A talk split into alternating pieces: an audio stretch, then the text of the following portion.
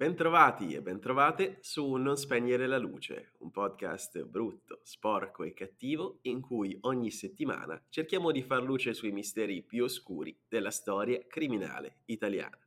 Io sono Michele Dinnella e potreste conoscermi già per altri podcast come Stelle e Strisce o come Inverno Nucleare e ad accompagnarmi in questo viaggio nella mente criminale, come sempre, ci sarà Giacomo Giaquinto, narratore, fumettista e autore del podcast Storie Alternative.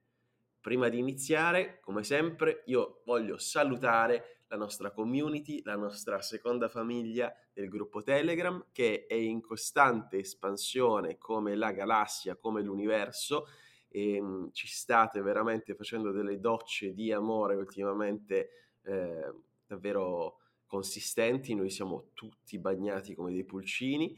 e ehm, ovviamente mi rivolgo a chi ci stesse ascoltando da tanto tempo perché so che ci sono dei veri aficionados della prima ora, ma non abbia Telegram, magari sia un po' dubbioso che cos'è questo gruppo, cosa non è. Ragazzi, ne vale la pena perché si creano dei rapporti umani veramente stretti, condividiamo le nostre vite con voi e voi le vostre vite con noi e quindi vale la pena di fare un salto. Poi se non vi piace potete sempre andare via. E per i più masochisti di voi invece che vogliono continuare ad ascoltare le nostre voci il più possibile e continuare ad ascoltare contenuti extra cucinati ogni settimana dalle sapienti manine mie di Giacomo, potete ascoltarci senza filtri, senza politically correct e completamente sbottonati nella puntata bonus che esce ogni mercoledì sul nostro canale Patreon in coda alla puntata e anche di quella trovate il link per abbonarvi qui sotto nella bio dell'episodio. Ma adesso veramente bando alle ciance, veniamo all'ospite di questa settimana che è una vecchia gloria, una vecchia conoscenza di questo podcast perché torna a trovarci Jacopo Pezzan, autore di libri e audiolibri, crime e fondatore della casa editrice californiana LA Case Books. Ciao Jacopo e grazie per essere ancora una volta qui con noi. Ciao Michele e ciao a tutti gli ascoltatori. E allora veniamo a noi perché il caso che abbiamo scelto di raccontarvi eh, questa settimana è qualcosa che ha segnato un'intera generazione di americani e non solo di americani. È come se a noi chiedessero di ricordare dove eravamo l'11 settembre 2001, se vi trovaste a chiedere a qualsiasi baby boomer dove si trovasse quando è stato assassinato JFK, saprebbe probabilmente rispondervi ancora oggi, anche se è passato tanto tempo. Eh, già, perché la nostra storia inizia il 22 novembre 1963 a Dallas, nello stato del Texas. È un periodo preelettorale e il presidente John Fitzgerald Kennedy è in città. Il suo corteo, il corteo presidenziale, attraversa lentamente Dallas acclamato ovviamente da un bagno di folla. Intorno alle 12.30 però, mentre la limousine decapottabile passa davanti a uh, Dealey Plaza, si sentono degli spari. Kennedy, purtroppo, viene colpito in pieno e viene trasportato al Parkland Hospital, ma sarà dichiarato morto mezz'ora dopo. L'indagine successiva si svolgerà rapidamente e confermerà la tesi di un killer solitario, Lee Harvey Oswald, che a sua volta sarà poi assassinato soltanto due giorni dopo. Si tratta del primo assassinio dell'era dei mass media. Il giovane e telegenico presidente Kennedy era diventato una specie di rockstar e la sua morte sconvolse gli interi Stati Uniti e poterono assistervi quasi in diretta televisiva. E allora quello che vogliamo chiederci in questa puntata è chi è stato il vero committente dell'omicidio di JFK e soprattutto qual era il movente dietro questo attentato. Per scoprirlo, come sempre, facciamo un passo indietro e proviamo a ricostruire la vicenda e le indagini passo per passo assieme al nostro caro Giacomo Giaquinto. Ciao Michele, ciao a tutti gli amici e le amiche di Non Spegnere la Luce, a tutti coloro che si trovano sul gruppo Telegram, al nostro ospite e ben ritrovati anche da parte mia all'interno di questa nuova puntata. Finalmente, finalmente, ora posso dirlo, I'm finally uno dei miei argomenti preferiti.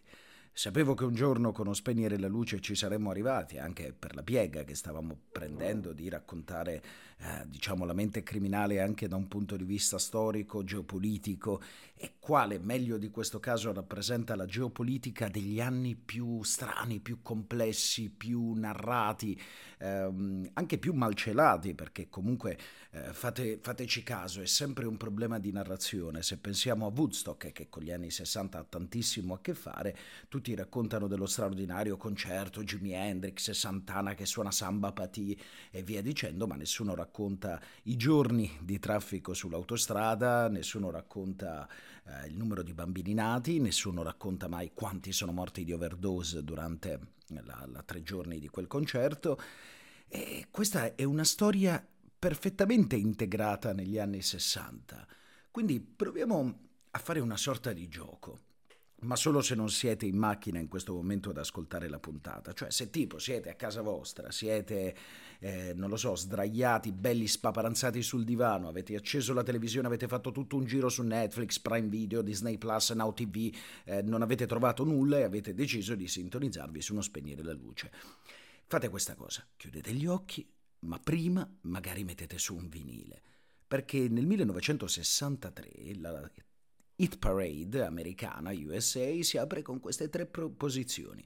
Terzo posto, Rhythm of the Rain dei The Cascades, canzone bellissima. Tra l'altro la canzone eh, con cui mio padre e mia madre hanno fatto il loro lento al matrimonio, prima ancora che nascessi io. Al secondo posto c'era Skeeter Davis con The End of the World, ma quanti di voi ricordano questa bellissima canzone? Non tantissimi, è passata un po' inosservata nonostante fosse il secondo posto degli anni 60, quindi gli anni della musica sicuramente. Ma al primo posto c'è una canzone che tutti conoscono. È uscita nel 63 e da allora la cantano tutte le generazioni, millennial, eh, boomer, Gen, Gen Z, Gen, Gen X e via dicendo è Surfing USA The Beach Boys. Ok, una volta provarono a, chiedere ai The Beach Boys quale fosse il significato della canzone. Beh, sembrava anche abbastanza ovvio. Parlava delle coste della California che vengono attraversate da surfisti tutti gli anni prima che l'Australia diventasse un po' la patria del surf. E invece sembrava che ci fosse un uh, significato nascosto, un significato che andasse, come diceva Edgar Allan Poe, fuori dallo spazio e fuori dal tempo perché sembra che Surfing USA sia anche un andare across USA, attraversare gli Stati Uniti. E non parlo di un road trip meraviglioso dove magari vi fermate, magari lo facciamo tutti insieme noi di non spegnere luce, un road trip dove vi fermate a guardare i grandi capolavori paesaggistici americani, l'estetica americana che eh, Michele racconta così bene all'interno di Stelle e Strisce del suo nuovo podcast ma proprio un attraversare gli Stati Uniti da un punto di vista storico, il che vuol dire attraversare l'intero Occidente da un punto di vista storico. E c'è un giorno, con addirittura un mese, con addirittura un anno, che l'Occidente lo segna definitivamente.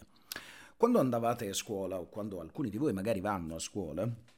eh, non, non, ricordo adesso perfettamente il target preciso del nostro podcast, ma secondo me qualcuno ancora ci va o magari va all'università.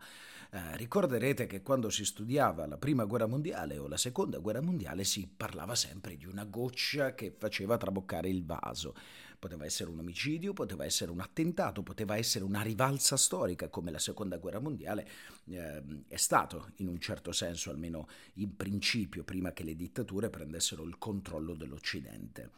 La goccia che ha fatto traboccare il vaso dell'Occidente avviene il 22-11-63. E la citazione con cui voglio aprire oggi è in realtà la quarta di copertina di un romanzo di Stephen King che è, secondo me, tra i suoi più riusciti, ma anche uno di quelli che è passato più inosservato. In, il romanzo in questione porta come titolo omonimo proprio la data di cui vi stiamo parlando, 22-11-63, e la tagline recita in questo modo. Jake Epping ha 35 anni, è professore di inglese al liceo di Lisbon Falls nel Maine e arrotonda lo stipendio insegnando anche alla scuola serale. Vive solo ma ha parecchi amici sui quali contare il migliore è Al che gestisce la tavola calda. È proprio lui a rivelare a Jake il segreto che cambierà il suo destino. Il negozio in realtà è un passaggio spazio-temporale che conduce al 1958. Al coinvolge Jake in una missione folle, follemente possibile, impedire l'assassinio di Kennedy. Comincia così la nuova esistenza di Jake nel mondo di Elvis, James Dean e JFK, delle automobili interminabili e del twist, dove convivono un'anima inquieta di nome Lee Harvey Oswald e la bella bibliotecaria Sadie Donnell, che diventa per Jake l'amore della vita. Una vita che sovverte tutte le regole del tempo conosciute e forse anche quelle della storia. Già, quelle della storia. Perché che cosa è accaduto quel giorno? Alle 12.30 a Dallas, Stati Uniti, Texas, mentre viaggiava con la moglie Jacqueline e con il governatore John Connolly, che venne gravemente ferito, e la moglie di quest'ultimo, che si chiamava Nelly, a bordo di una limousine, della limousine presidenziale, Kennedy venne ferito mortalmente nella Daily Plaza da dei colpi di fucili che vennero sparati da un magazziniere, da un ex marine e da quello che era anche un attivista castrista, ovvero Lee Harvey Oswald.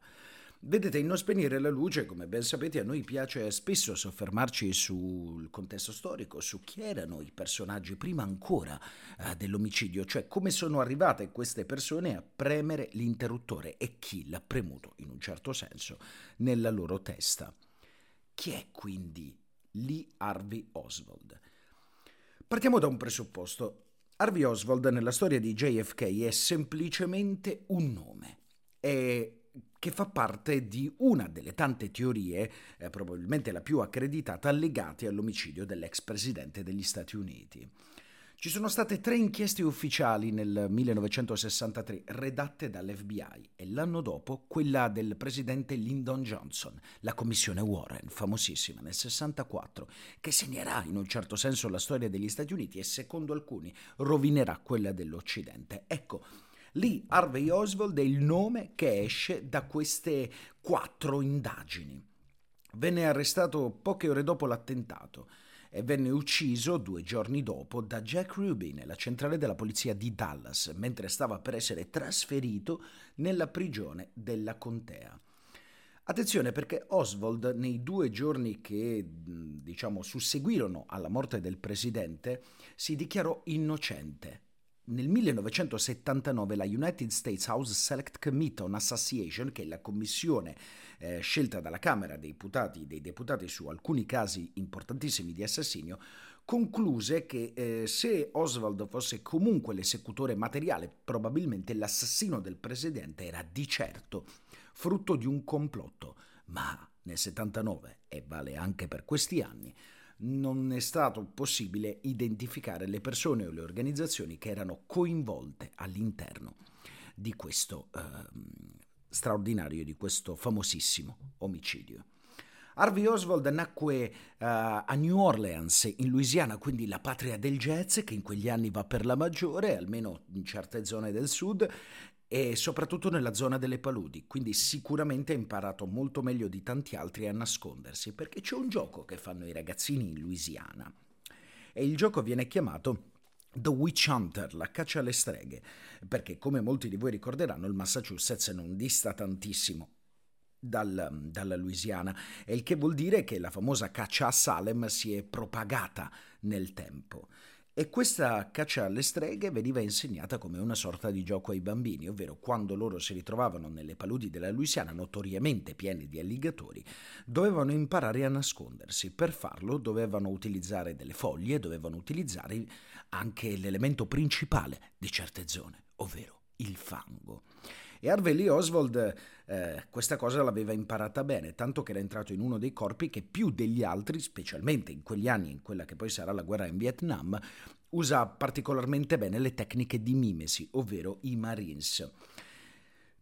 Più 20 volte, diciamo in 20 anni, ci sono diversi spostamenti nella sua vita e l'arruolamento arriva nel 1957, quando raggiunge dai Marines il fratello Robert.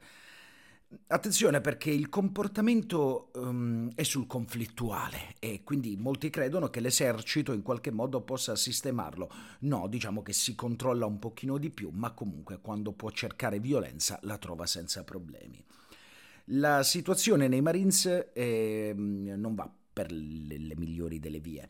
Eh, visto che viene spesso isolato, viene emarginato per il suo carattere schivo e soprattutto perché ha delle dichiarate simpatie nei confronti del comunismo. Nonostante questo, non, non, sembra che ci sia a quei tempi eh, iscrizioni al partito o attività sociali che potessero ricondurre a questa condizione ideologica. Era un grande appassionato di armi e si era procurato un fucile Marlin calibro 22 per addestrarsi prima dell'arruolamento.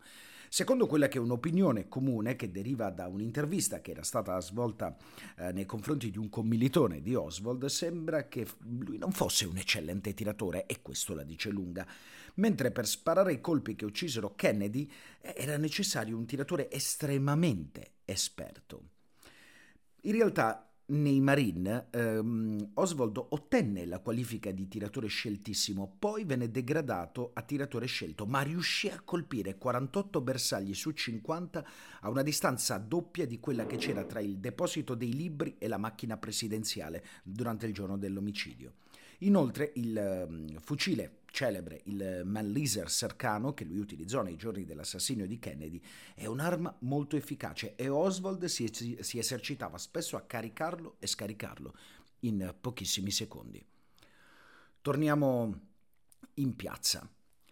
Perché in realtà ci sono dei problemi pregressi legati a quello che sta succedendo in, questo, eh, in questa giornata e sono dei problemi logistici di sicurezza. Ricorderete quando parlammo della puntata del G8 di Genova che quello fu il problema principale, ovvero la città non era pronta geograficamente parlando ad ospitare un evento del genere. Posso garantirvi che dopo la morte di Kennedy, a prescindere da chi eh, l'FBI o altri enti di Stato abbiano dato la colpa, uno dei problemi che venne sollevato fu proprio che Dallas non era adatta per certe cose, sia perché da un punto di vista politico era schierata di meno col presidente Kennedy, ma soprattutto perché logisticamente quella piazza per far fuori qualcuno era perfetta.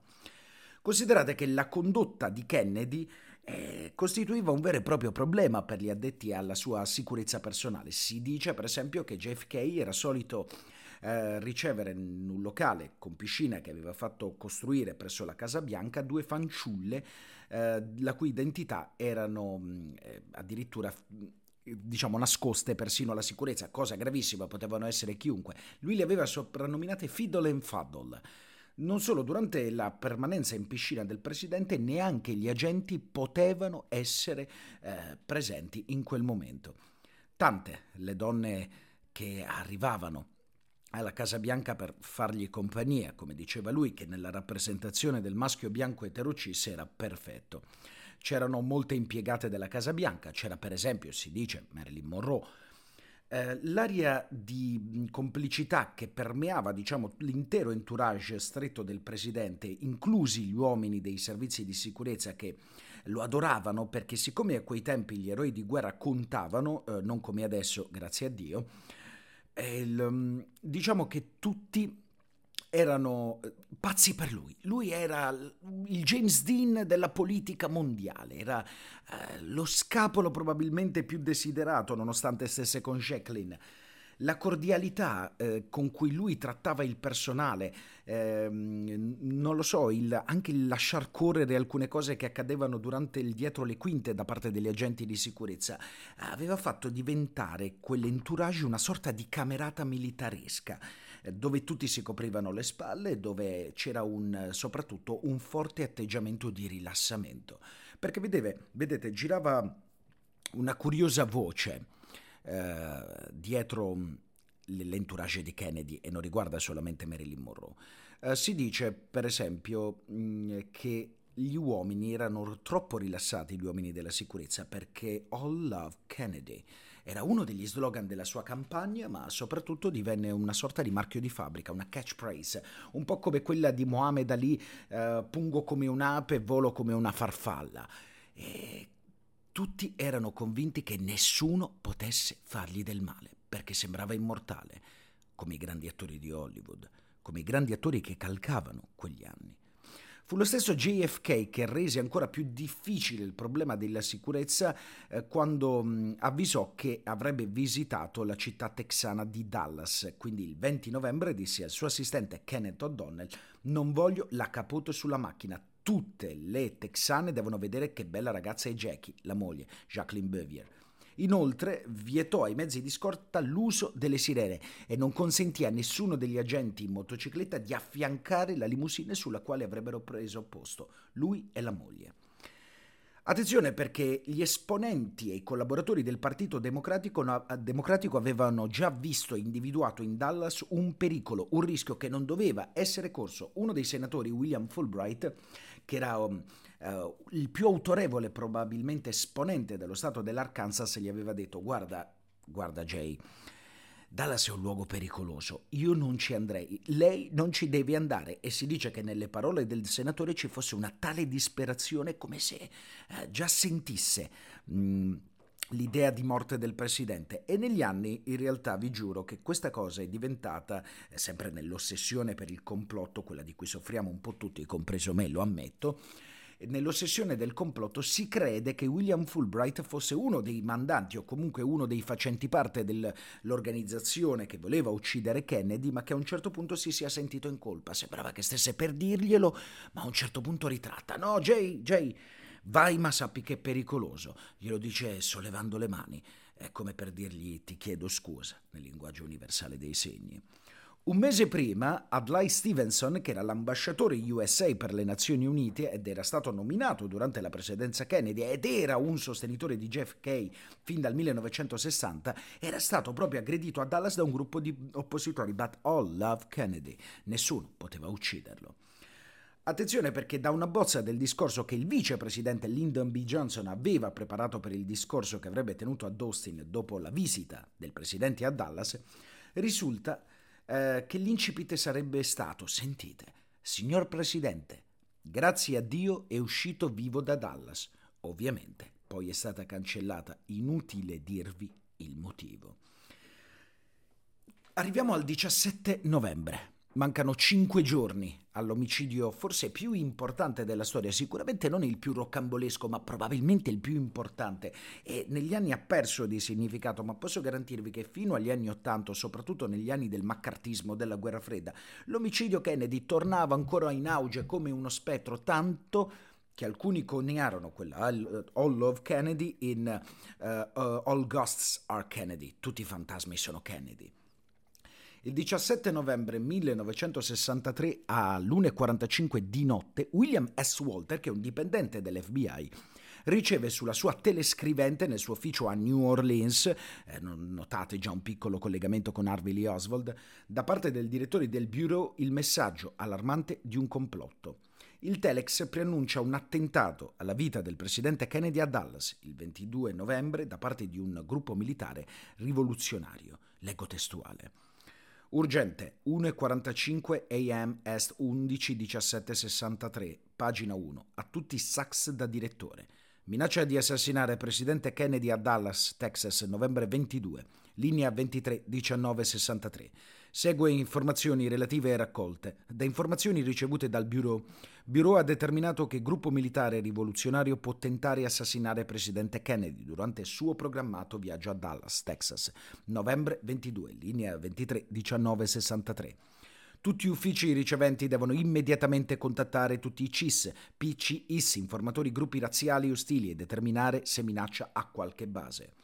Bureau deve essere tenuto al corrente, tutti i sviluppi via telescrivente, altri uffici avvisati. Fine, prego rispondere. Copia del telescritto dell'FBI.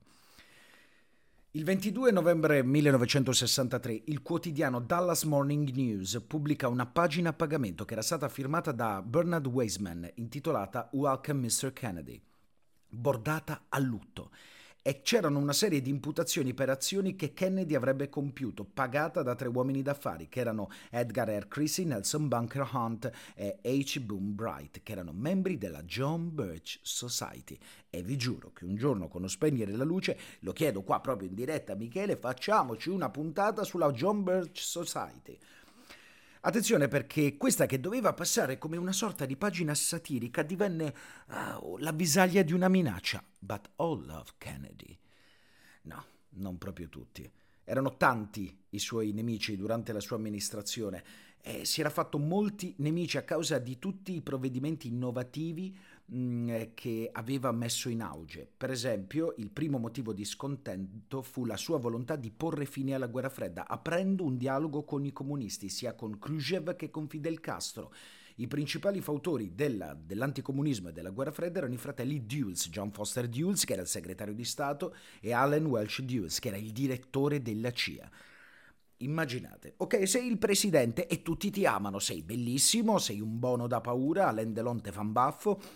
ma prova ad avere come amici la CIA. Uh, prova ad avere come nemici per esempio l'FBI e per informazione chiedete pure alle Black Panther che negli anni 60 eh, sono assolute protagoniste, poi a un certo punto Uber decide di inserire al loro interno delle spie e c'è la fine delle Black Panther. Per esempio eh, Cosa Nostra, eh, la nostra mafia italiana che era stata portata anche all'estero o era nata all'estero come molti dicono, che era stata combattuta da Robert Kennedy, il fratello del presidente, anch'egli assassinato in circostanze misteriose attraverso Sam Giancana, probabilmente eh, lo ricorderete, un altro caso importantissimo. Edgar Hoover aveva addirittura raccolto una cartella sulle relazioni femminili del presidente perché Hoover eh, lavorava in questo modo. Lui aveva ehm, degli armadi negli scheletri, non degli scheletri negli armadi. Sapeva i segreti, si dice, di ogni persona che abitasse o fosse mai entrata anche solo per sbaglio negli Stati Uniti. Chiudiamo, chiudo la mia narrazione con eh, l'attentato e la morte del presidente. Il presidente Kennedy e sua moglie Jacqueline, o Jackie come la chiamavano tutti, salgono sulla limousine Lincoln, sedendo nella parte posteriore, mentre sui sedili centrali ci sono John Connolly, che è il governatore del Texas, e sua moglie Nellie. La limousine è guidata da un agente, Bill Grill, che rallenta in prossimità di una curva tra Houston Street ed Elm Street mentre tra l'altro piccola curiosità per i fan del cinema, eh, il Nightmare, mm, il famoso Nightmare dal profondo della notte, il film che lancia Johnny Depp, il film che lancia la figura di Freddy Krueger, Elm Street, quella Elm Street riprende il nome proprio dalla via dove muore il presidente, mh, mm, perché voleva essere una sorta di attacco da parte di Wes Craven verso gli esperimenti della CIA. Non sto scherzando, è tutto vero, piccola curiosità inutile, ma che ve la portate a casa. Mentre il presidente e il governatore salutano la folla, diversi colpi di fucile vengono esplosi in direzione della vettura. Due colpiscono Kennedy, uno alla gola e uno alla testa, causandogli un'ampia ferita che poi diventerà quella mortale. La maggior parte dei testimoni riferisce di aver sentito diversi spari. Um, Altegens e Wilson testimoniano di aver sentito il rumore come di un mortaretto, altre persone lo scoppio del tubo di uno scappamento di un'auto oppure di una motocicletta. La limousine vola, vola spedita verso il Parkland Memorial Hospital, dove due medici, Carrico e Malcolm Perry, si adoperano per salvare la vita del presidente. 75-90 secondi dopo l'ultimo sparo, al secondo piano del deposito di libri, Harvey Lee Oswald si trovò di fronte al poliziotto Marion Baker. Becker afferma di ricordare di aver sentito il rumore dei, dei, colpi approssimativamente nella costruzione di fronte a lui o in quella a destra, cioè da un altro edificio, e fermò Oswald, ma lì, davanti alla sala da pranzo, Oswald venne identificato come Roy Trulli, che a quel punto disse di lasciarlo andare. Sia Baker sia Trulli testimoniarono che Oswald appariva calmo, freddo e in alcun modo senza fiato e non era sudato, quindi non sembrava il responsabile di un omicidio. Oswald venne visto anche dalla segretaria del deposito al primo piano, aveva una bottiglia appena acquistata a un distributore automatico in sala da pranzo e verso le 12.33 lascia il deposito della Texas School e la commissione conclude che Oswald ha percorso una distanza di 105 metri dalla finestra esterna del sesto piano al primo piano. Sono nozioni, semplice storia di quello che è accaduto in quegli anni. Eppure rimane sempre una eco nell'aria, che tutti i fantasmi sono Kennedy. Ma se tutti i fantasmi sono Kennedy,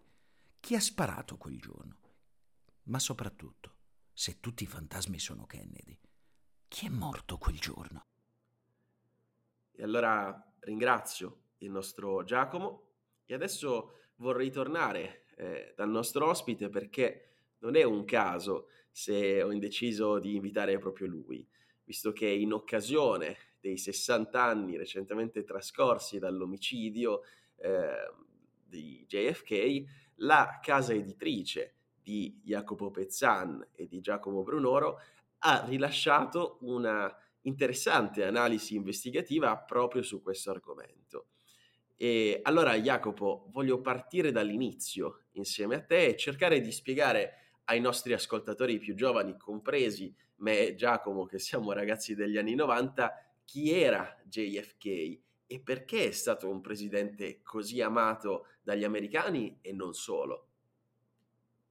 Beh sì, hai ragione. Innanzitutto è stato il primo delitto, la prima storia dell'era moderna in qualche modo. Lui era un presidente sicuramente che incarna proprio anche gli ideali politici moderni e contemporanei. Il primo presidente a utilizzare la televisione come mezzo di comunicazione. Vinse le prime elezioni contro Nixon proprio grazie ad un dibattito televisivo, almeno gli analisti oggi insomma, dicono che riuscì a spostare l'ago della bilancia dei voti alla fine con un dibattito televisivo dove si presentò meglio di Nixon. Nixon e il suo establishment ancora puntavano sulla radio, pensavano che il mezzo di riferimento fosse la radio, mentre Kennedy e il suo entourage avevano capito che la televisione, con questa sua forza penetrante, sarebbe stata capace di entrare nelle case di milioni di americani e cambiare il corso delle elezioni. E così fu si presentò meglio con il cerone, con tutte le astuzie che tutti i politici oggi hanno, mentre Nixon si presentò vestito male, con un vestito che impallava la camera, sudava, eccetera, eccetera. Non fece l'ottima impressione che avrebbe potuto fare probabilmente alla radio, magari anche con argomenti buoni. Ne uscì meglio Kennedy, che tra l'altro era anche più giovane, e vinse le elezioni. E da lì, insomma, comincia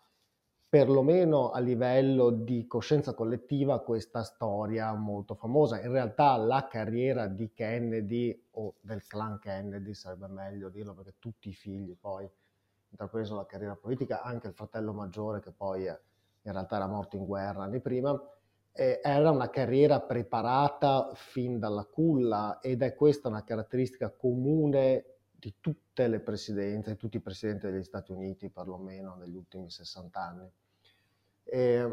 sono carriere che, che, cominciano fin dalla tenera età, da clan importanti, da famiglie che fanno studiare i figli in certe scuole, che non sono nemmeno quelle che conosciamo noi più famose, sono addirittura delle altre,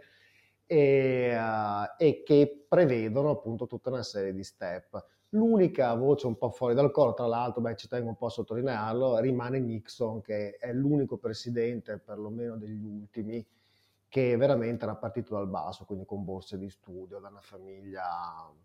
diciamo di estrazione più uh, proletaria, diremmo noi oggi. Sono anche stato a visitare io due biblioteche di ex presidenti, perché sai, ogni presidente alla fine lascia in lascito alla, agli Stati Uniti un punto di riferimento che sono poi la raccolta dei loro documenti, la loro storia, la loro memoria. In California ce ne sono due, una di Nixon, perché appunto era nato lì, a Yorba Linda, non lontano da Los Angeles, e un'altra un po' più su, un po' più a nord di Los Angeles è quella di Reagan, perché era stato governatore della California prima di essere presidente degli Stati Uniti. E, ehm, e insomma, comunque vedi che le carriere dei presidenti americani si assomigliano tutte un po', un po' diversa a quella di Reagan perché era partito come attore, è assolutamente diversa da quella di Nixon. Per il resto, eh, infatti, tra l'altro, eh, se guardiamo bene anche la biografia, la carriera politica di, uh, di, Kennedy è stata paragonata poi a quella di Obama. In realtà famiglie benestanti, uh, una struttura solida familiare, moglie, figli, eccetera, eccetera, un bel quadro anche estetico, bisogna dire, lui e lei due belle persone come del resto gli Obama in grado di uh, parlare a grandi folle e essere molto amati soprattutto all'estero. Eh, c'è anche questo aspetto qua da sottolineare perché eh, se, so, tolti i presidenti storici, se uh, uno dei presidenti più amati ancora negli Stati Uniti resta Reagan per vari aspetti, per vari motivi, Kennedy è sicuramente più amato, più apprezzato e più conosciuto all'estero, soprattutto in Europa. Si tratta di una presidenza importante, anche se con alcuni coni d'ombra e con alcune eh, con alcuni aspetti eh, diciamo non così, eh, così chiari, o dire, la guerra in Vietnam l'ha cominciata in qualche modo Kennedy, per quanto poi l'escalation sia stata portata avanti da, dal suo successore che è Lyndon Johnson, lo vedremo tra poco, però sicuramente una presidenza importante che si dava degli obiettivi più in linea sicuramente con gli ideali anche europei di integrazione, la lotta, diciamo, a sconfiggere queste differenze o queste barriere che persistevano negli Stati Uniti e che ancora oggi eh, diciamo, sono un grosso problema con le minoranze, eccetera. Quindi tutto un programma politico sicuramente di più ampio respiro e più moderno rispetto ai concorrenti. Da non sottovalutare in questo successo internazionale, questa fama che tu citavi prima, anche la figura della moglie di Kennedy, Jackie, che um, un, andava un po' a nobilitare insomma, le, le origini eh, di JFK, che insomma veniva da una famiglia irlandese, qualcuno diceva di Nouveau Riche, comunque non proprio perché eh, era una famiglia di diplomatici, come hai detto tu, eh, però insomma lei eh, era molto elegante, parlava francese come, come lingua principale, eh, aveva un portamento, insomma lo vedete anche eh, dalle, dalle, immagini che, che, ci sono online, aveva un portamento molto signorile, quasi da principessa. Eh, quindi erano una coppia erano una coppia presidenziale bisogna dirlo erano entrambi giovani belli eh, Kennedy è stato il primo presidente americano a fare tante cose, è stato il più giovane, è stato credo il primo presidente cattolico perché l'abbiamo detto era una famiglia irlandese e in un momento in cui diciamo essere cattolici, essere irlandesi, essere italiani anche eh, non era ben visto, non era eh, di moda come potrebbe esserlo oggi, Jacopo ce lo confermerà. E, e poi come hai detto tu, eh, fare una campagna elettorale costa, quindi ci vogliono, ci vogliono tanti soldi per, per, portarla avanti, soprattutto negli Stati Uniti, dove è un vero e proprio investimento su, su se stessi. E mm, io, come hai detto tu, vedo tante somiglianze con la coppia degli Obama e con il clamore, più che altro l'hype che si è generato intorno a loro um, nel, 2000, nel 2007 durante la loro prima eh, campagna elettorale. Eh, quindi sì, dei predestinati, bisogna dirlo. Parliamo anche magari un po' del, um, del, passato di Kennedy, del fatto che lui è stato anche in guerra, eh, credo in, in, Corea se non vado errato, mi correggerai, ehm, ha combattuto veramente perché poi ha riportato anche degli eh, infortuni che lo hanno perseguitato per il resto della sua vita, la schiena, quindi un presidente un po' che ha fatto tutto, che, che è quello che piace agli americani, loro sono affascinati dalla gioventù, forse a differenza degli italiani. Eh, di noi che ci fidiamo di più della, dell'esperienza, dell'usato sicuro. E, e, poi Jacopo, facciamo una chiosa veramente parliamo del, delle idee politiche di JFK che anche lì sono state molto fuori dal coro perché lui si stava riavvicinando in qualche modo alla Russia. C'era un periodo, ovviamente dopo passata la crisi di Cuba, ehm, in cui che veniva definito il periodo del disgelo e quindi Kennedy stava attivamente eh, facendo politiche facendo ponte con eh, Khrushchev, dall'altra parte in Russia, per appianare queste divergenze. E allo stesso tempo lui ha preso posizione anche su dei temi importanti come quelli dei diritti civili, perché ricordiamoci che erano gli anni 60, quindi gli stessi anni in cui eh, predicava il reverendo Martin Luther King. Eh, quindi è stata una persona che, che secondo me ha preso delle posizioni importanti e anche scomode che qualcuno che a qualcuno potrebbero aver dato fastidio, o sbaglio? Ma sì, innanzitutto ti rispondo sul discorso della carriera militare, quindi è verissimo, eh, fino ad un certo punto, credo fino a George Bush senior, quindi il padre eh,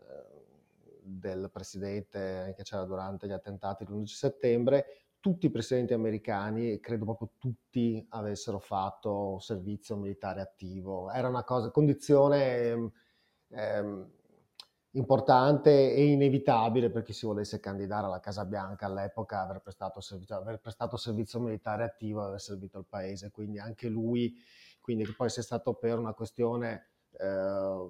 più ideologica o per lanciare la carriera, questo non lo sappiamo, però a prescindere da questo eh, è vero, anche lui ha servito, il fratello aveva servito, tutti eh, chiunque volesse in qualche modo avvicinarsi a una politica di altissimo livello negli Stati Uniti non poteva aver evitato ecco, il servizio militare. Le idee politiche assolutamente, parliamo di un presidente che cercava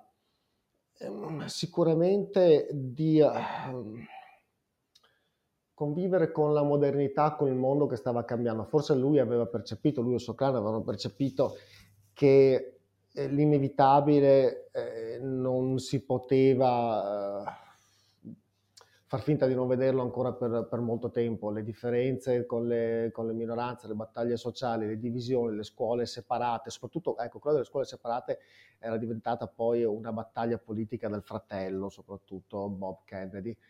E tutte queste battaglie qua, queste situazioni che rendevano gli Stati Uniti eh, a livello di mondo occidentale un qualcosa di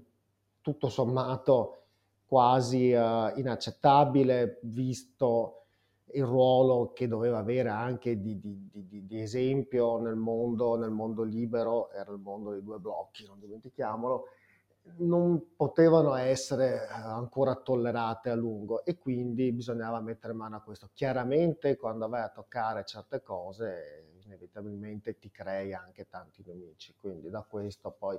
si è creato anche l'humus per varie teorie complottiste sul suo omicidio, perché ovviamente eh, si era fatto diversi nemici, portando avanti non solo questa, ma anche altre battaglie sui diritti civili e soprattutto anche cercando almeno apparentemente un dialogo con, uh, con uh, l'asse dell'Unione Sovietica che all'epoca, non dimentichiamolo, terrorizzava gli americani e avrebbe continuato a terrorizzarli ancora per diverso tempo. Sì, tu hai citato un argomento importante ehm, che sarà fondamentale in, più avanti in questa puntata, che è quello delle teorie complottistiche. Eh, non ci siamo ancora arrivati, però eh, diciamo che si dividono in due filoni principali, quello di un possibile attentato interno politico, tra virgolette, ehm, degli Stati Uniti e quello di un possibile attentato, insomma, progettato proveniente da eh, terze parti, quindi dalla sfera sovietica. Eh, però secondo me prima di entrare in questa, questa discussione è importante in parallelo al profilo che abbiamo tracciato di JFK andare a tracciare anche un profilo per quello che è possibile eh, della figura del suo assassino, Lee Harvey Oswald. Eh,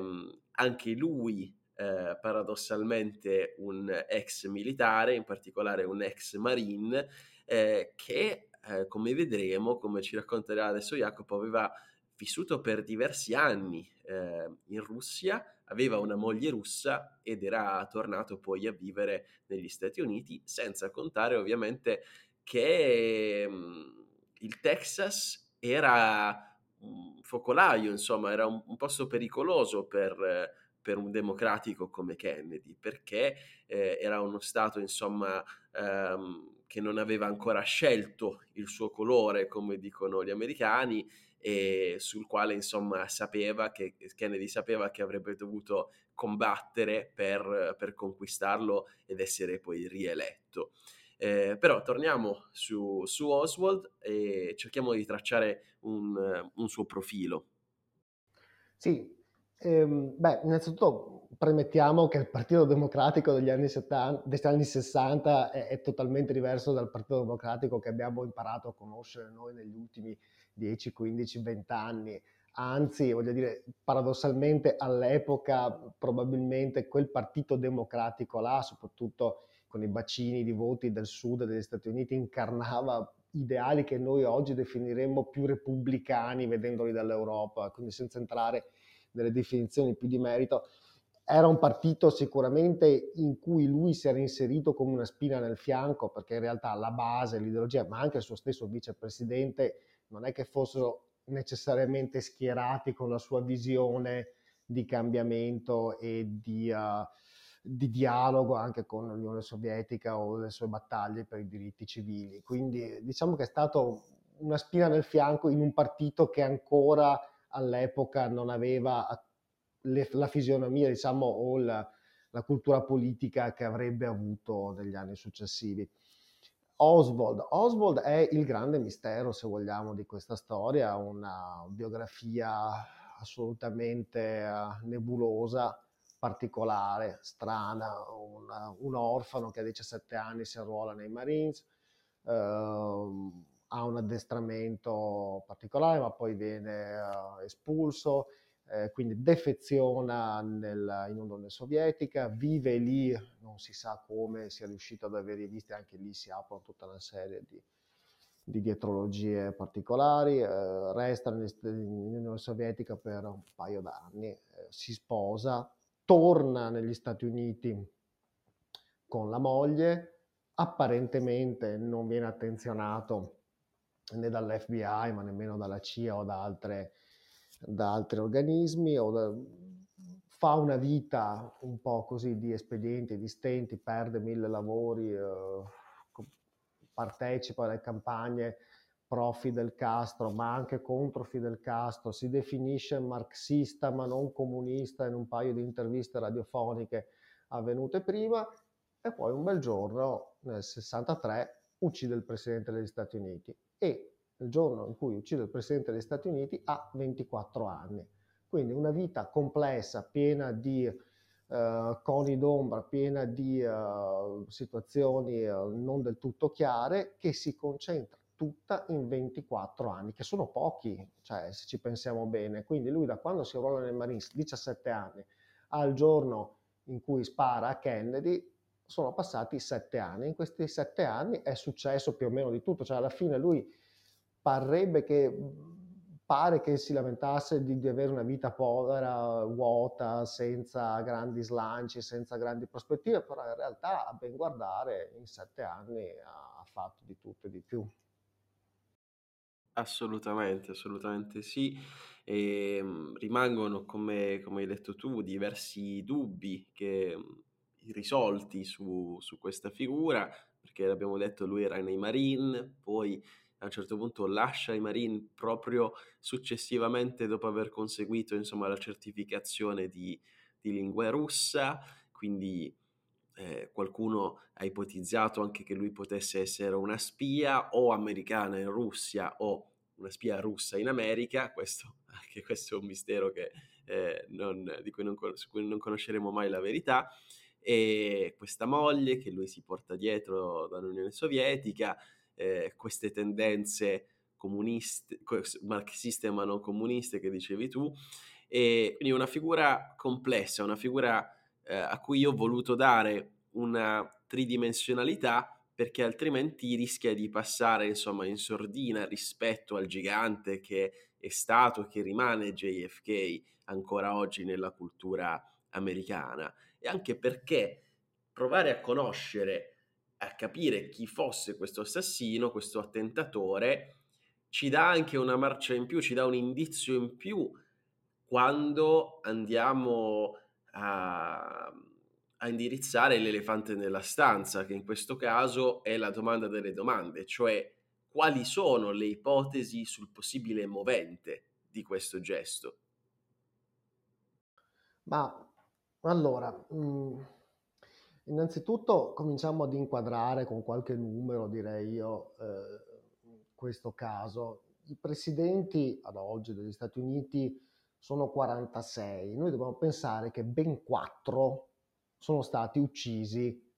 durante il loro mandato a colpi di arma da fuoco, quindi fa circa il 10%. Per non parlare, poi ce n'è un numero anche abbastanza grande di cui sono stati, che sono stati feriti, tipo, Kennedy, eh, scusami, tipo um, Reagan, a cui spararono per strada negli anni Ottanta, e poi una lista lunghissima di attentati che non sono andati a buon fine, cioè qualsiasi presidente uh, in carica o meno, vanta perlomeno uno o due tentativi di omicidio. Quindi per, già per inquadrare da un punto di vista così statistico il contesto politico americano che è indubbiamente diverso dal nostro. Noi abbiamo 12 presidenti della Repubblica, se non sbaglio una trentina di presidenti del Consiglio, a parte Togliatti o Quero Sparato, ma era il dopoguerra, in un contesto completamente diverso, a parte il caso Moro, che ancora una volta diciamo, è un contesto simile, ma assolutamente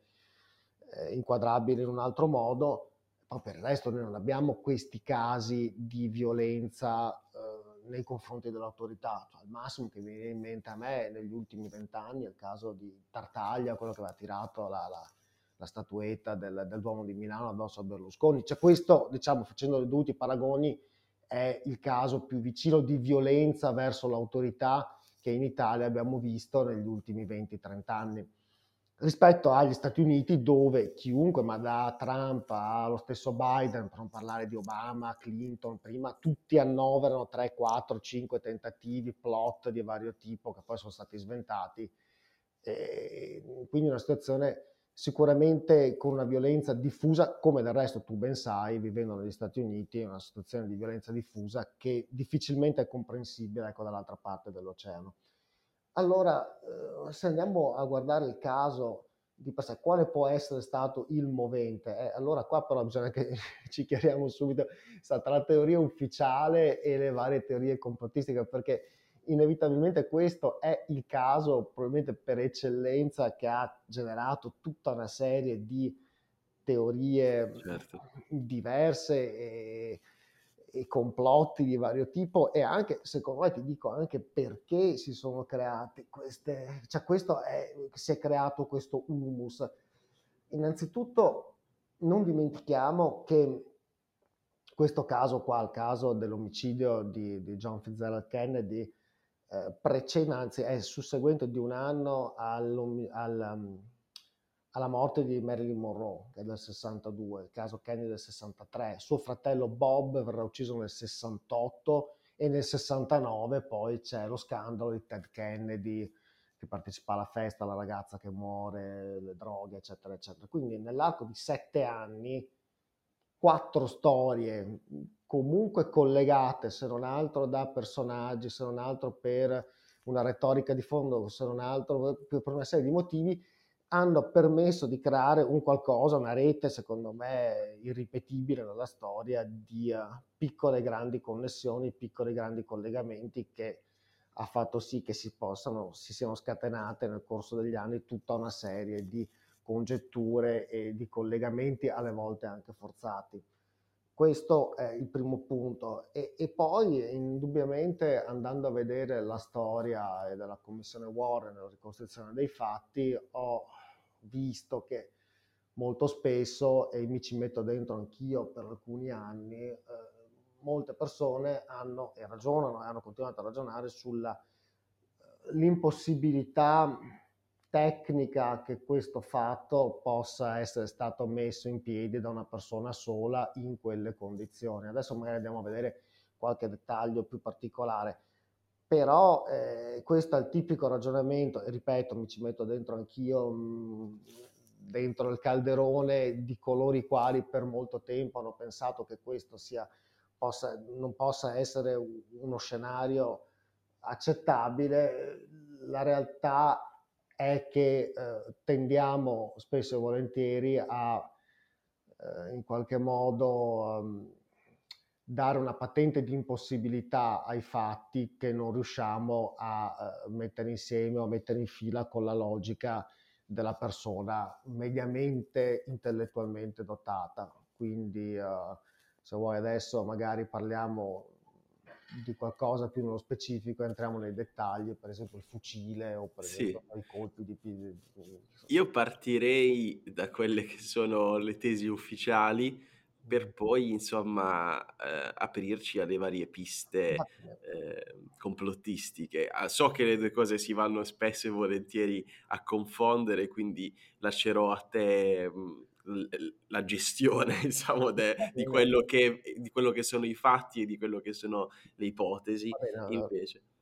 D'accordo, bene, premesso che non riusciremo adesso in questa sede a, ad analizzare tutto, andare nel dettaglio, ovviamente il tempo è quello che è, comunque c'è un livello anche tecnico eh, abbastanza, abbastanza approfondito che non riusciremo a toccare in questa sede, però voglio dire, allora, fatti per, com- per come sono. Ehm, Oswald lavorava da poco, tra l'altro, in questo deposito di libri scolastici del Texas. Tra l'altro io ho visitato, se tu avrai l'occasione di andare magari a Dallas una volta, te lo consiglio, è un bel museo. Non ti fanno avvicinare alla finestra incriminata, puoi vedere esposti mm. dalle altre, comunque hanno messo delle paratie, non puoi propriamente andare fino a, al bordo. E, ah, cosa vuoi? L'impressione... Eh, hanno lasciato una ricostruzione, credo, abbastanza fedele a quella che era la situazione dell'epoca, quindi con gli scatoloni, eccetera, eccetera, e ti fai il tuo giretto là dentro. In realtà è un magazzino. Cosa succede? Il corteo presidenziale passa sotto questo, questo palazzo e la teoria ufficiale vuole, vede in um, Oswald l'assassino di Kennedy con tre colpi di fucile, un fucile italiano, tra l'altro un carcano di produzione, di produzione italiana, con un'ottica nemmeno di altissimo livello, e un colpo andato a vuoto, due colpi andati a segno, colpiscono lui, colpiscono, il, cioè, colpiscono Kennedy, colpiscono il governatore del Texas che viaggiava in macchina con lui, Kennedy muore sul colpo, Oswald lascia il fucile nascosto in qualche modo nel, nel deposito di libri, scende, si beve una Coca-Cola, dalla macchinetta va a casa, anzi nella pensione dove, dove stava, si cambia, ritorna fuori in strada, finisce in qualche modo dentro un cinema, non si capisce come, arriva la polizia chiamata dalla cassiera del cinema e da un'altra persona che aveva segnalato questo tipo sospetto, la polizia va nel cinema, entra dentro, lo trova, Anzi, no, aspetta, no, scusa, sono dimenticato. La, Lui aveva avuto una colluttazione con un poliziotto. Eh, col poliziotto, il poliziotto lo ferma per strada, non si sa come, non si sa perché, finisce per uccidere questo poliziotto con una pistola che aveva ripreso a casa nella pensione dove stava, finisce in questo cinema, la polizia arriva, lo arresta, sta in carcere un paio di giorni in un trasferimento, viene ucciso da Jack Rubin. Figura, ecco, questa sì, molto ambigua e, e qui si chiude la parabola del, del nostro Oswald. È stato solo lui ad uccidere Kennedy? È stato lui assieme a qualcun altro? Non è stato lui addirittura, ma è stato incastrato come sembrerebbe aver sostenuto lui in qualche interrogatorio con la polizia? Queste sono le grandi domande. Fermiamoci un attimo, Jacopo, scusami, eh, visto che hai citato Jack Ruby. Eh, intanto è strano anche il fatto che lui abbia iniziato a lavorare in questo edificio, un lavoro abbastanza anonimo che si era trovato soltanto da qualche mese. Ci sono dei dubbi eh, anche sul co- su come lui abbia portato all'interno questo, questo fucile italiano, questo carcano. Eh, ci sono dei testimoni che dichiarano di averlo visto con un pacco sospetto di dimensioni sospette, insomma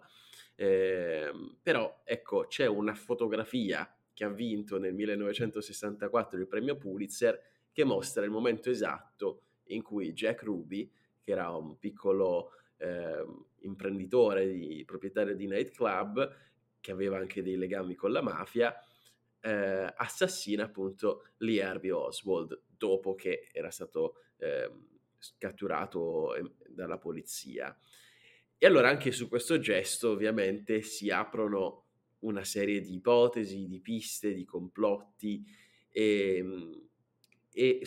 ti voglio chiedere, voglio ripartire proprio da questo insieme a te, cioè qual è la verità secondo te? Cioè, è stato un omicidio di impulso, di rabbia, di vendetta sociale oppure si voleva eliminare un possibile una possibile fonte di verità, perché alla fine, prima ti ho fatto una domanda sul movente, ed è proprio questo il punto, che Oswald non ha mai avuto veramente modo di spiegare quello che è stato il suo movente. Ed è proprio questo che ha dato adito a tutto il mistero eh, che si è generato intorno a questo attentato. Quindi quello che voglio chiederti è possibile che volessero in qualche modo tappargli la bocca prima che dicesse qualcosa di compromettente?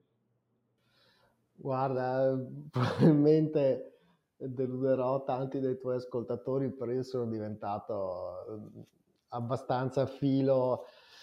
versione ufficiale ormai negli ultimi anni, soprattutto in questo caso non, non sento più troppo il richiamo ecco, delle teorie mm, alternative per quanto mi abbiano affascinato per diverso tempo. Ti dico, quando sono andato a vedere il deposito dei libri del Texas, in effetti, parliamo di probabilmente 15 anni fa, ma forse 10, e così non potendoti avvicinare alla finestra, un po' loro ci giocano anche su questa cosa, non, non dandoti molto, molti punti di appiglio un po', un po', anche complice il film di Oliver Stone, diciamo che coltivavo diversi dubbi. Poi una volta ad un museo, ero in visita a un museo qui in Italia con mio figlio, che all'epoca era molto piccolo, eh, un museo della prima e della seconda guerra mondiale, e c'era in esposizione un carcano, anzi vi, vi consiglio ogni volta che andate a vedere un museo della prima e della seconda guerra mondiale, troverete sicuramente un Carcano o quel modello, un modello leggermente diverso rispetto a quello utilizzato nell'omicidio Kennedy da Oswald, perché era stato in uso nelle forze armate italiane fino al 1945. E, e allora mi ricordo che di fronte a questa teca con questo fucile, guardandolo, disse a mio figlio Vittorio, ecco guarda, questo è il fucile che ha ucciso Kennedy, e tra me e me pensavo, sì, assolutamente, mi pare un pezzo di antiquariato, non ci credo neanche se lo vedo. Al che si avvicina un ex militare che era un custode di un signore di 70 anni, fanno alt, questo non è il modello di Kennedy, è il modello XYZ, simile ma non uguale, e io allora lì sono partito, e sì, però mi pare possibile che un fucile del genere, io sono anche stato a vedere cosa, erano 70 metri di distacco con un'ottica del genere, un fucile che sembra che è un po' la tesi poi di, di, molti complottisti, e lui mi disse in realtà no, no, guarda, ti sbagli, questo è un fucile che ha una, una precisione di fuoco di tot centinaia di metri, è un'ottima arma, è assolutamente possibile, anzi anche in mano a un tiratore medio è assolutamente possibile pensare che possa aver ucciso una persona a 60-70 metri, non c'è assolutamente niente che ci faccia pensare il contrario. E quindi lì ho cominciato un attimo a rivedere anch'io le mie posizioni, a ripensare tante cose, perché in realtà quando noi analizziamo questo caso, appunto, utilizziamo quella tecnica di distruzione della, della teoria ufficiale partendo da tutta una serie di considerazioni, diciamo, di buon senso, di logica. Anche a me verrebbe da dire, ma come? uno che deve portare a termine un attentato del genere utilizza un fucile che perlomeno ha 20-25 anni di un calibro che poi insomma non è nemmeno così potente, un fucile di importazione con tutte le difficoltà anche di, eh, di reperimento del munizionamento, eccetera, eccetera, con un'ottica che non è nemmeno del, delle migliori. E, però in realtà a ben guardare e analizzando poi negli anni il comportamento di diversi killer seriali o meno, eh, mi sono reso conto che spesso e volentieri queste persone utilizzano strumenti logici che non sono necessariamente quelli della,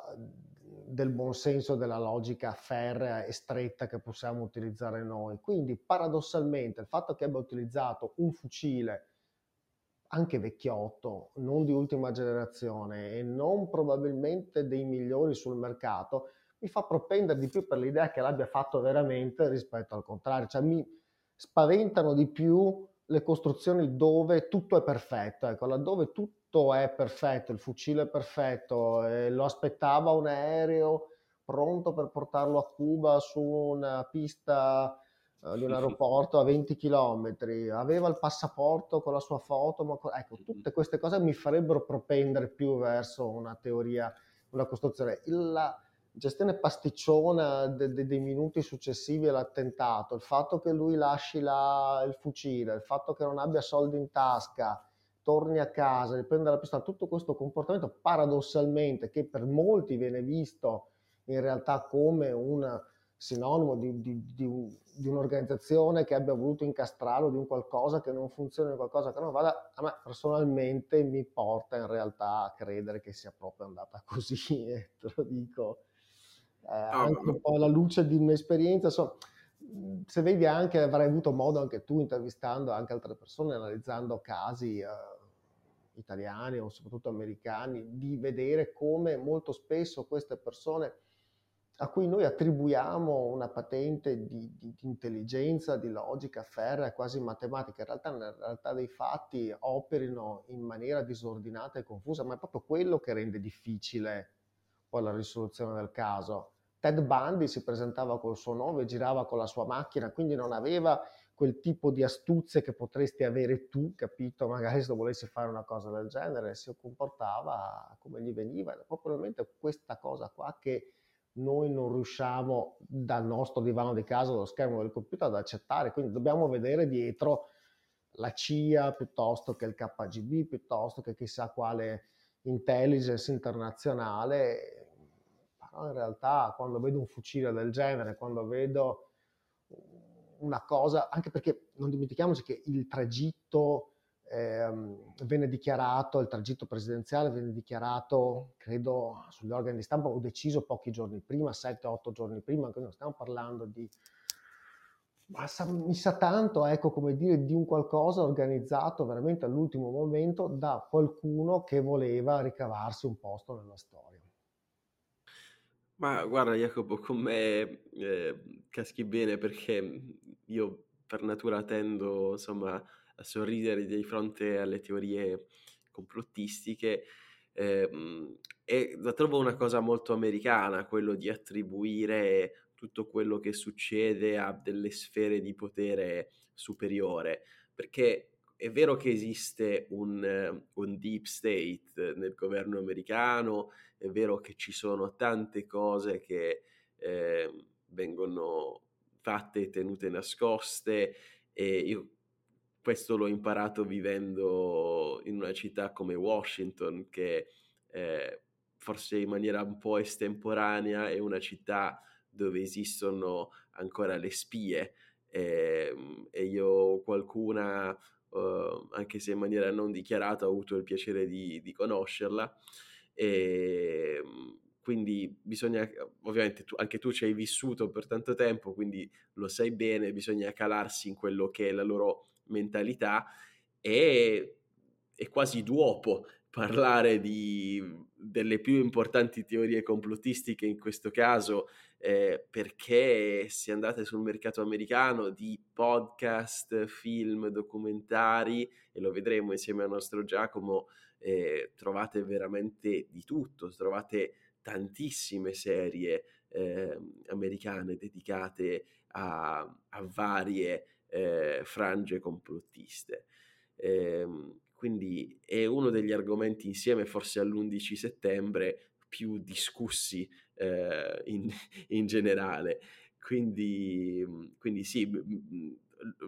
ne voglio parlare con te, adesso veramente andiamo a toccare quella che penso essere l'ultima, ehm, perché so che da casa poi ci sarà qualcuno che ci dirà, ah ma come non hai parlato di questa incongruenza qui? È chiaro, ragazzi, sono tante e mm, le noto anch'io, le notiamo anche noi. È successo anche durante il corso di questa puntata, come, come avete ascoltato. E, però, appunto, per dovere parliamo anche di questa, perché insomma eh, abbiamo parlato della fotografia che ha vinto il premio Pulitzer nel 64, in cui Oswald viene assassinato, ma eh, esiste un, um, esistono otto secondi insomma di girato che sono forse gli otto secondi più famosi della storia del video, eh, perché c'è questa, mhmm, questo uomo che si chiama Zaprudek, eh, non voglio dire il nome in maniera troppo sbagliata, scusatemi, eh, che riprende appunto il corteo proprio nel momento in cui c'è lo sparo e lui dice di aver visto la, la testa di Kennedy aprirsi come un melone però ecco non è questo quello che ci interessa a parte il gore. Ehm, quello che ci interessa è che grazie a questo video che arriverà postumo insomma più avanti nelle indagini eh, quest'uomo si presenterà alla polizia e eh, il problema con questo video è che eh, si, non dico si vedono, ma potrebbero intravedersi invece che tre spari, il primo che manca Kennedy, il secondo che lo colpisce alla gola, il terzo che lo colpisce alla testa, ci sarebbe un quarto sparo che viene però da una direzione diversa da quella da cui provengono gli altri tre. Quindi eh, non so se Jacopo tu hai delle opinioni forti riguardo questa, eh, questa teoria, però sicuramente quegli otto secondi rimangono nella storia moderna, probabilmente. No, hai ragione, perché in effetti 1963, però questo è a tutti gli effetti il primo delitto, diciamo, dell'era moderna, perché siamo negli anni 60, ma abbiamo non soltanto uno, ma ben due filmati, a parte quello di Zapruder ci sono anche alcuni secondi di un altro cinematore, UX mi sembra si chiamasse, che era lì al momento, quindi vari testimoni, ma due filmati, cosa che adesso non ci sorprenderebbe, diciamo, durante un corteo o una manifestazione pubblica, tutti abbiamo un telefonino in tasca, quindi esisterebbero diversi filmati di qualsiasi momento per incrociare varie informazioni, però per l'epoca è stata una cosa assolutamente dirompente e nuova che ha proiettato appunto ancora una volta anche nella morte ha proiettato questo presidente verso una modernità che probabilmente era 20-30 anni da lui. E quindi esiste questo filmato, quello più importante è quello che citavi tu, è quello di Zapruder che appunto eh, inquadra il presidente, eh, ricordiamo senza audio, eh, quello è un grosso problema, grossissimo vulnus diciamo di questa cosa qui, perché poi è sull'audio che eh, si giocherà la partita delle teorie complottiste, diciamo, più, più serie. Eh, si vede appunto eh, la reazione del presidente, del presidente Kennedy, anzi tutti quelli sulla macchina e quelli intorno a lui, a, agli spari. Ehm, tre colpi, quattro colpi, c'è chi dice addirittura sei colpi, perché esistono anche eh, alcune frange che ritengono che siano stati sparati colpi da, non soltanto dal, dal deposito dei libri dove si trovava Oswald, ma da due punti distinti, una collinetta erbosa e un altro punto non meglio identificato. Eh, come possiamo avvalorare o smentire queste tesi? Onestamente in mancanza dell'audio è molto difficile perché noi abbiamo la visione di alcuni fotogrammi in cui si vedono le reazioni di, um, di chi stava dentro uh, l'auto. Ecco, sulla, alcuni si lanciano ad interpretare diciamo, il, il, numero di colpi, a calcolare il numero di colpi sulla base eh, dei gesti di Kennedy. Kennedy porta le mani alla gola, o sembrerebbe portare le mani alla gola, quindi il colpo è arrivato da davanti e non da dietro. Ecco, io su questo terreno qua, diciamo, perdo velocemente interesse, nel senso che quelle che possono essere le reazioni anche fisiche eh, indotte da, da, da, un colpo piuttosto che da un'emozione anche forte, eh, non, uh, non, riuscire, non, non, riesco ad interpretarle ecco, come eh, sinonimo o, o prova di, un qualcosa di fisicamente misurabile. Anche la non reazione o la reazione ritardata del governatore eh, che sedeva davanti a lui su uno strapuntino della macchina che per una frazione di secondo non sembra accorgersi di essere stato colpito dal proiettile, è stata interpretata da alcuni come la presenza di un secondo colpo che sarebbe arrivato una frazione di secondo eh, successivamente rispetto al colpo che aveva colpito Kennedy. In realtà molti, ma anzi no, no senza molti, te lo dico io di prima persona, senza essere stato colpito da, una, da un proiettile, però ecco, nel mio piccolo, come esperienza mia personale, eh, alcuni anni fa ero in un ristorante eh, a Los Angeles e si è staccato un bocchettone di quelli che conosci tu molto bene, di ferro dell'aria condizionata sopra il tetto, il tetto, scusami, il soffitto del locale, ero a cena con una mia amica, anzi una mia ex ragazza dell'epoca, e a un certo punto lei guardandomi con due occhi sgranati, eh,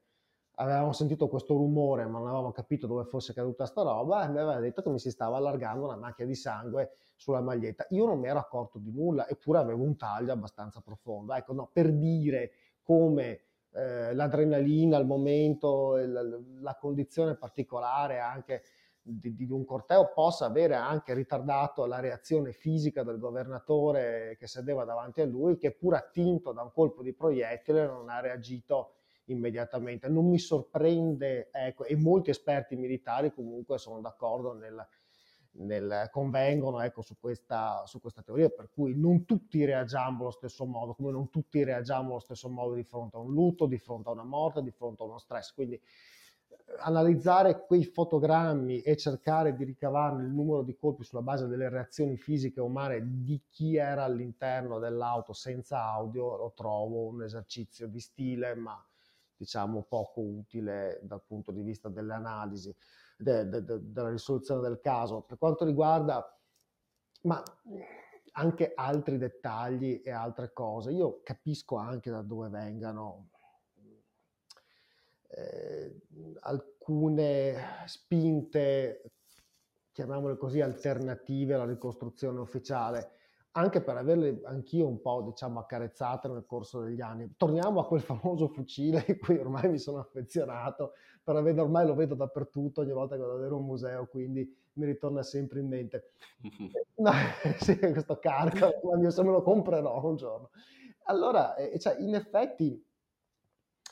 eh, noi siamo abituati ormai, e, e, e, lo capisco pure, viviamo in una società in cui la tecnologia moderna, la tecnologia di oggi è una tecnologia digitale, di schermo, informatica, che cannibalizza velocemente le tecnologie precedenti e le rilega immediatamente allo stato di preistoria. Quindi un qualcosa di vent'anni fa, oggi parliamo di tecnologia, quindi un telefonino, un computer, una stampante di vent'anni fa sono qualcosa di inutilizzabile. Una televisione di 30 anni fa è inutilizzabile, mentre un motore di una macchina, una cosa meccanica, come del resto un fucile una pistola di 50, 30, 60 anni fa, non ha prestazioni così diverse rispetto ad una di oggi. Chiaramente ha materiali diversi, ha tutta una serie di caratteristiche che la rendono più o meno utilizzabile in contesti magari di guerra o civili al giorno dopo. Però, voglio dire, tu puoi benissimo avere una pistola degli anni 50 perfettamente funzionante, tu puoi avere una televisione Mivar del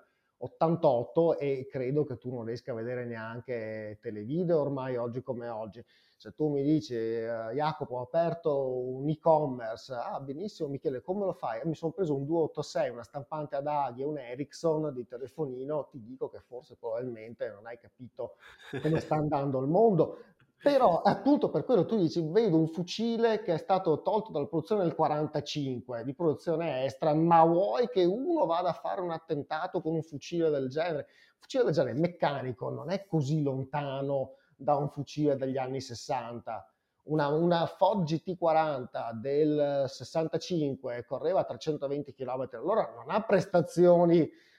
da buttare via se parliamo di velocità, punte, ripresa, spunto. E, eccetera. Chiaramente poi mancano altre cose che in quelle macchine lì non c'erano e adesso abbiamo sviluppato tecnologie diverse. Però un telefonino di vent'anni fa è praticamente inutilizzabile. È chiaro che noi ragioniamo in questo modo qua, vediamo una cosa, un oggetto di 20-30 anni precedente ad una certa data e siamo portati a utilizzare lo stesso schema, diciamo la stessa categoria logica intuitiva per cui qualsiasi cosa che ci circonda che abbia più di 20 anni è perlomeno ambigua in un contesto lavorativo o criminale. In realtà poi le cose non stanno così, la meccanica eh, non è che abbia delle obsolescenze così veloci come la tecnologia. Eh, quindi ti dico, eh, non, non, mi sorprende che utilizzasse un fucile del genere, non mi sorprende che abbia utilizzato quello perché costava relativamente poco e questo qua certo non era una persona che dal punto di vista economico avesse tutte queste disponibilità. Paradossalmente mi sarei sorpreso di più se avesse avuto un fucile da 3.000 dollari dell'epoca eh, a sua disposizione, allora sì mi sarei posto delle domande, cioè dove ha tirati fuori questi soldi per comprare un fucile del genere, mi sarei stupito se l'avessero trovato con 6.000 dollari in, in contanti in tasca, ecco quello sì però certo. la teoria complottista, diciamo, qui le trovo un po' deboli, però capisco anche da dove vengono, un po' per questo, per questo processo logico, intuitivo, e un po' perché l'altra cosa di cui si parla poco e si inserisce in un contesto abbastanza complesso, cioè il delitto, delitto alt, eh, la morte di Marilyn Monroe, il delitto Kennedy, il delitto Bob Kennedy e, e poi lo scandalo di Ted Kennedy, quindi quattro casi di cronaca rosa barra nera che hanno animato le cronache degli Stati Uniti e non solo per diversi anni, quindi eh, è una condizione che credo irripetibile eh, della storia della, del crimine. Di, di, Marilyn Monroe, allora ne parliamo nella puntata bonus. Eh, per chi ci vuole ascoltare su Patreon, vi diciamo la bombo la passo. E io, Jacopo, spero che tu abbia eh, fatto causa a quel ristorante e abbia avuto tanti bei soldini da loro. Beh, diciamo che dopo sì, c'è stato uno strascico, però diciamo sì, sì, qualcosa. Eh, ho portato avanti un po' la cosa, però al di là del, del, discorso legale, ti ripeto, incredibilmente non me ne ero accorto, quindi non mi sorprende il fatto che qualcuno magari possa anche prendersi un, un proiettile, una coltellata, succede spesso, e, e non accorgersene nell'immediatezza del fatto. Quindi analizzare un'immagine, una foto, una sequenza di fotogrammi e da questo trarne un'interpretazione ex post lo trovo eh, non sempre ecco, aderente alla realtà. Ok, ok. Allora io tornerei per un attimo dal nostro Giacomo Giaquinto per sapere quali sono i numerosi film, documentari, serie da guardare per scoprire di più su queste teorie, se siete appassionati o per farvi comunque la vostra idea sull'omicidio. JFK. Ah beh cari, come ben saprete, di film sulla morte di Kennedy ce ne sono a bizzeffe, allora il primo che vi dico è di, le- di vedere, scusatemi, magari leggendo anche il libro, ecco da dove è derivato il mio lapsus freudiano, uh, di leggere il meraviglioso libro di Stephen King 221163, ma di vedere anche la serie, perché secondo me è una delle più riuscite tratte dai, uh, dai romanzi di King che con le serie mm, a piccole dosi. Per quanto riguarda il cinema, 1968, uno dei film più belli di Brian De Palma ed è ovviamente anche quello meno famoso del regista. Ciao America, che racconta benissimo questa storia, ma io non ho mai capito perché questo film non è andato bene. Questo è per me uno dei grandi misteri della, della storia del cinema. Poi abbiamo JFK, un caso ancora aperto del 1991, quando Oliver Stone sapeva fare i film e questo l'ha saputo fare veramente, veramente tanto bene. Eh, guardatelo perché, mm, diciamo, è un film drammatico vestito da spy story che ancora una volta si veste da documentario. Un'idea di cinema stupenda e soprattutto guardate il piano sequenza della scena finale. Dio mio, che cos'è? Chiudo con un film recentissimo che è The Irishman, quello di Martin Scorsese, arrivato ai Golden Globe. Uh, film che a me non ha fatto impazzire, sono, sono, sincero, ma se devo parlare di film legati alla morte di Kennedy, questo è sicuramente un film con il cast migliore per poter raccontare uh, un caso tanto importante che magari per noi non conta nulla, ma vi garantisco che per l'America, e Michele lo saprà spiegare meglio di me sicuramente, questo è un caso senza precedenti. E allora ringrazio come sempre il nostro Giacomo Giaquinto, torno in volata dal nostro ospite per la consueta domanda finale, più che altro in questo caso si tratta di una riflessione. E um, io credo che in questo caso si possa parlare di un fallimento dei servizi di intelligence e di sicurezza. I motivi non li sappiamo, può essere proprio perché si tratta di qualcosa di così imprevedibile che eh, nessuno ci avesse pensato prima. Però ecco, va un po' ad alimentare questo episodio la paranoia di cui parlavamo prima degli americani verso la sicurezza nazionale. Ecco, tu Jacopo cosa ne pensi? È stato un fallimento secondo te? Ma cosa vuoi? Eh, no, non credo sia possibile prevedere eh, tutto. E, purtroppo il, il, cane sciolto che spaventa eh, le polizie di tutto il mondo è, è, sempre in agguato e in una nazione poi dove è anche abbastanza facile, come tu ben sai, procurarsi armi da fuoco e, munizioni, eccetera, in mano a certa gente può diventare eh, una miscela esplosiva e purtroppo non credo sia possibile prevedere le azioni di tutti e tra l'altro, ecco, questo ancora una volta mi fa propendere verso la tesi ufficiale, credo che sia stato veramente il caso di una persona, Oswald, che abbia cercato la ribalta in qualche modo tutta la sua vita, un atteggiamento provocatorio nei confronti della vita e del prossimo, fino a quando si dichiarava marxista ma non comunista, ecco, insomma, un po' quei discorsi, diciamo, da, che tendono a creare un po' una frattura e una provocazione, un po' come l'ADI, anarchia che si mettevano addosso i punk negli anni 70-80, ma che poco ha a che vedere con la riflessione bakuniana sull'anarchia politica, credo diventasse più un simbolo così di rottura. E credo anche le sue ideologie politiche poco abbiano diciamo, a che vedere con una reale riflessione eh, di questo tipo, sono sempre entrato, ecco, credo lì sì nelle mire di uh, maccartisti o dell'ultima ora o altro. Quindi è stato un po' un personaggio marginale che ha cercato una ribalta fino all'ultimo e l'ha trovata. E poi ecco, mi, mi riprometto di approfondire un po' di più la figura di Jack Ruby perché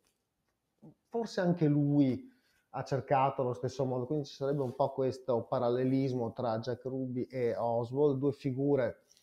che escono dall'anonimato, entrano nella storia in qualche modo per la porta di servizio come eroi negativi e, e, e poi se ne vanno con tutti, tutti i quesiti e tutte le domande a cui non hanno mai dato una risposta. Direi che sono le parole giuste per concludere questo episodio.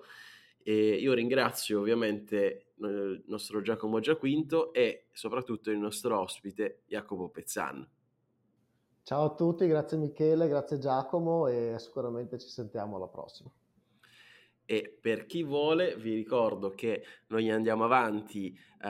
ancora per un po' di tempo e a parlare di argomenti ovviamente un po' più leggeri di questo, a dire la nostra opinione senza filtri su JFK e su tante altre cose. Quindi se volete trovate il link per ascoltare il nostro eh, Non spegnere la luce unplugged eh, qui sotto nella descrizione di questo episodio eh, per, al prezzo di un caffè al mese che offrite a me e a Giacomo. E vi ricordo anche se volete discutere la puntata insieme a noi, se volete eh, criticarci, se volete insultarci, se volete sputarci addosso, potete farlo eh, virtualmente per il momento, eh, fin quando non ci saranno gli ologrammi e mhmm, potete farlo iscrivendovi invece al nostro gruppo Telegram e entrando a far parte della nostra amata community e se apprezzate poi il nostro lavoro e volete supportarci potete farlo anche a gratis lasciandoci una recensione su Spotify, su Apple Podcast o su tutte le altre app di ascolto. Io eviterei lo sbrodo oggi perché siamo già belli lunghi, quindi vi aspettiamo su Patreon, altrimenti ci vediamo il prossimo mercoledì con un nuovo episodio, ma nel frattempo io vi raccomando di non spegnere la luce.